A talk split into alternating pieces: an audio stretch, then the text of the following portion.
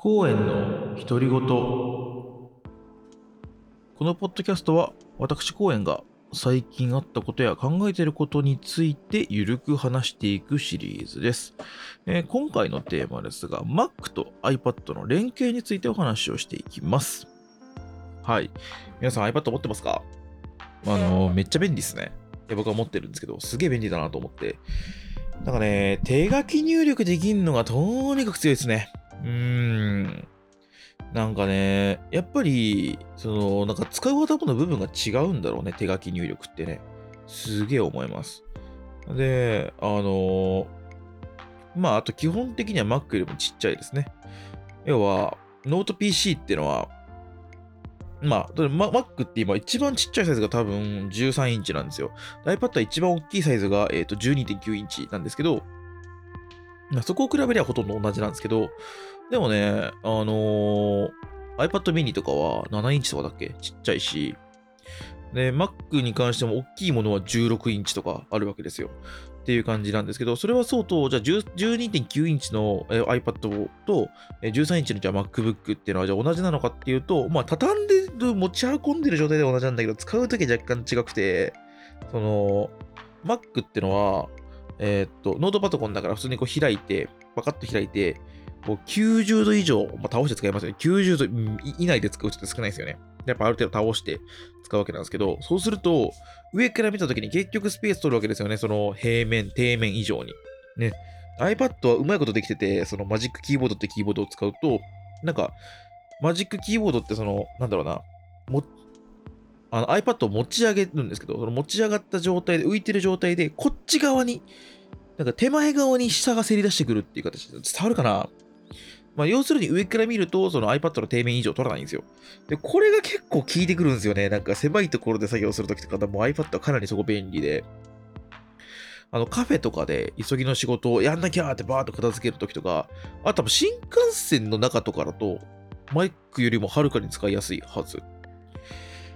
っていうところですね。いろんな作業ができるっていうところで。まあ、じゃあできる作業の種類とかは、まあ、必ずしも同じではないんですが、まあでも、やっぱすごい便利ですね。あと普段もね、僕その結構マインドマップをめっちゃ書くんですよ。なんか、あの考え整理するときとか。そういうときにもうむちゃくちゃ便利で、だから iPad2 枚持ち歩いてるもんね。あの、iPad mini と iPad Pro の12.9両方持ち歩いてるもんね。まそれぐらい、あの、iPad はいいもんだなというふうに思ってるわけですが、じゃあ Mac が不便か当然そんなことはないわけです。今も Mac で収録してるしね。Mac は Mac でしかできない作業っていうのがやっぱあるんですよ。ソフトによってはまあ iPad でもいいのかなっていう、まあ、ものあるんですけど、じゃあ After Effects を触る、えー、Premiere Pro を触る、オーディションを触る。これは Mac 限定なんですよ。ね。まあ、あの、一応 iPad に、えっ、と、Adobe Premiere Rush っていう簡易版のプレミアはあるんですけど、まあでもカット編集ぐらいまでかなって感じですね。ってことを考えると、まあ、やっぱり Mac はね、あのーまあいいよね。あの Mac の方が生産性が高いよね、そういうところはっていうふうに思ったりするわけです。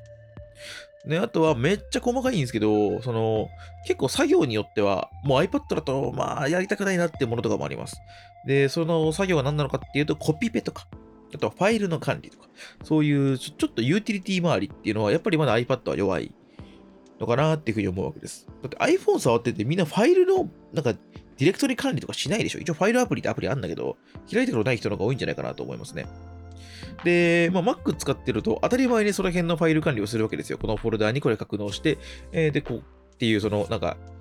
入れ子構造っていうのかな、いう風にしてファイル管理をちゃんとするわけです、みんな。でやっぱそういうファイル管理っていうのは Mac の方がしやすいよねっていう。逆に言うと iPhone、iPad はしづらいとも言えるし、する必要がないぐらい、こう、自然に作り込まれてるとも言える、まあ、状態なわけです。なんで、まあ、両方持ち歩いてます。はい。えーだから僕持ち歩いてるのは、えー MacBook Pro の、えー14インチと、えー iPad Pro の12.9インチと iPad mini 7インチぐらいかな ?8 インチぐらいかなです。っていうのを持ち歩いてるわけです。まあ重いですよ。軽くはないかもしれない。僕が重い荷物を持つのにめっちゃ慣れているせいで何も思わないだけかもしれないですね。まあ重いと思います。はい。なんですけど、まあでも、まあ、両方持ち歩いてて便利なんですけど、せっかくだったら連携ができないかなっていうふうに思ってるわけですね。両方持ち歩いてるのを、まあ便利だから持ち歩いているんだけども、でも片方しか基本的には使わないわけです。同時には使わないわけです。まあ、iPad mini 横に置いて、Mac 置いて、まあ、作業しながらメモ書いたりとか、それぐらいはするかもしれませんが、まあでも、がっつりは使わないわけですね。なんで連携をしたいなというふうに思っているわけですね。で、連携方法ですね。えーいくつかあるわけです。もう大きく分けて2つあります。えーサイドカーとユニバーサルコントロールです。ね、このサイドカーってのは何なのかっていうと、iPad を Mac の外付けディスプレイとして利用することができるっていうものですね。あの、今までは結構出先とかで、なんか、あの、出先とかでちょろっと大きめのスペースで作業したいなって時は、大きいスペース、要はコワーキングスペースとか、そういったとこ行った時はもう Mac と iPad 横に置いて作業したりとかね、できます。で、これは結構若干まあ遅延はあるんですが、まあそこまでは気にならない。その代わりに、無線ですると結構不安定です。なんか急に接続切れたりとか、急に画面が動かなくなったりとかしますね。っていうところ。まあそこは微妙ではあるんですけど、まあでもやっぱ Mac、そのやっぱモニターが、えー多いほど、えっ、と、シングルモニターと、えっ、と、デュアルディスプレイで生産性が何パーセント向上みたいな、確かに実際に結果出てるんで、やっぱ大事だよなーっていうところではあるんですけど、で二つ目の方法ですね。二つ目はユニバーサルコントロールです。で、これは何なのかっていうと、Mac のキーボードやトラックパッドを使って iPad をコントロールできるっていう、そういうものになっています。なんで、これはあくまでも iPad を iPad として動かすっていう形ですね。でこれは、ね、めちゃくちゃ無線でも安定してるんですよ。遅延も感じないですね。これすげえなと思いました。ただ、まだ問題があるんですね。Mac のそのキーボードの仕様がですね、Mac と iPad で違うんですよ。具体的に同じなんですけど、僕は設定を変えちゃってるっていう形ですね。はい。僕は US キーボード配列を使ってるわけですね。なんですけど、それは iPad も同様です。で、例えば僕はキャップスロックを、えーと、コマンドキーに、えーと、Windows でコントロールキーに、えー変えてるわけなんですけど、えなんで、日本語と英語の切り替えをコマンドプラススペースっていう風にしてるんで、やってるんです。これどういうことかっていうと、キャップスロックとスペースキーを同時に押すと、え日本語英語が切り替わるっていう、そういう話なんですけど、iPad ではコマンドプラススペースで日本語と英語を切り替える機能を持ってないんですよ。コントロールプラススペースだったな？か、キャップスロックをポンって押すか。まあこの2つに1つだったはずなんですが、つまり文章の入力方法が全然違うんですね。あの、英語と日本語を切り替えるってすげえすると思うんですよ。それが、もう方法が変わっちゃうっていうところ。で、Mac で操作して、Mac で iPad を操作してても、その、要は iPad をいじってる間は iPad のキー配列として認識をするわけなんで、そこは、えーコマンドプラススペースで日本語英語を切り替えられない。これが不便っていうところがあるんです。だから、まあ、あの例えばサイドカーは完全に同じ環境を触れるけど、まあ、ユニバーサルコントロールの場合 iPad 触るわけです。で iPad も、まあ、例えば Notion とかは iPad アプリも当然ありますんで、あんまり不便にはならないんですが、まあ、とは言ってもね、あのまあ、そういうキーボードのサイトが出てきちゃうと、まあ、うーんっていうところですね。だからど、片方立ったらこっちが立たないよな、みたいな感じなわけでございます。で、まあ、で、しかも、その iPad の場合、iPad のキーボードを触ってると iPad モードに自分がやっぱ頭の中切り替わるんで、やりやすいよねっていうのはあるんですけど、でもね、こう、なんだろうな、Mac のキーボード触ってると、やっぱり Mac と同じ方法で入力したくなっちゃうんですよ。ここは結構ね、不便、盲点だなっていうふうに思いました。はい。で、というわけで、まあ、運用方法を考えたんですけど、あの、サイドカーは有線では結構安定します。無線ではもうほぼ使えたもんじゃないと言っていいぐらい不安定だと思います。なんで、まあ、サイドカーを有線で使うっていうのも一つ手ではあるんですけど、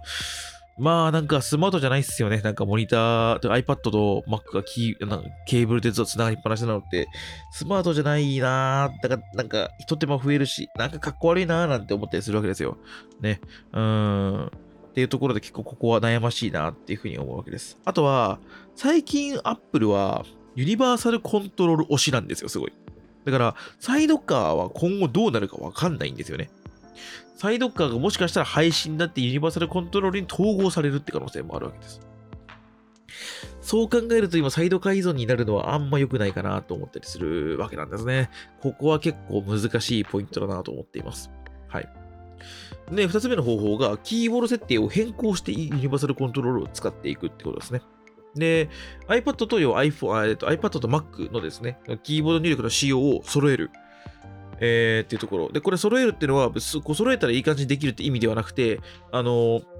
今の方法は、では、を、えっ、と、今の Mac の入力方法を iPad 側に完全に反映させることは不可能なんで、Mac でも iPad でも同じ操作方法ができる別の操作方法に変えるっていうところで、要は自分の操作法と変わってしまうので、慣れていかなきゃいけないっていうところですね。まあ、これはこれでまた別の難しさがあるよねっていう感じで、まあ今後の試行錯誤次第かなーっていうふうに思ってるっていうところです。なんか、まあ難しいっすよね。どっちがいいのかって言われて、まあ確実にこっちの方がいいよってのはやっぱないわけだから、まあどっちがいいのかっていうのは考えていかなきゃいけないなぁというところでございます。はい。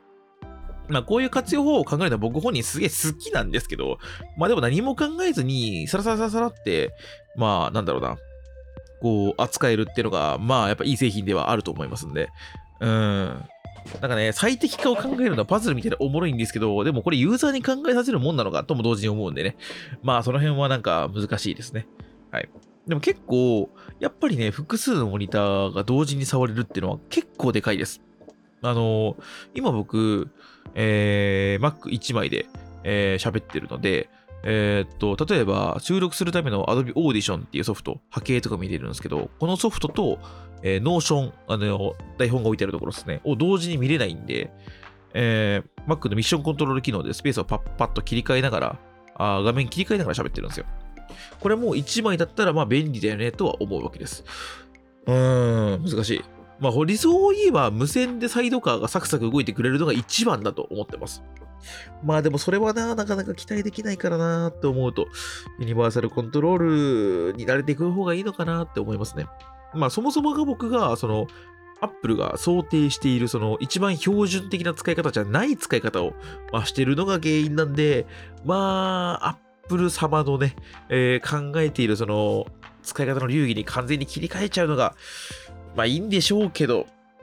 でもな、コントロールキーとスペースでな、日本語英語切り替えるのさすがにちょっとどうなんだってぐらい使いにくいと思うんですよね。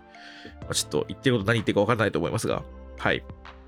ていう感じでございます。うーん、難しいね。はい。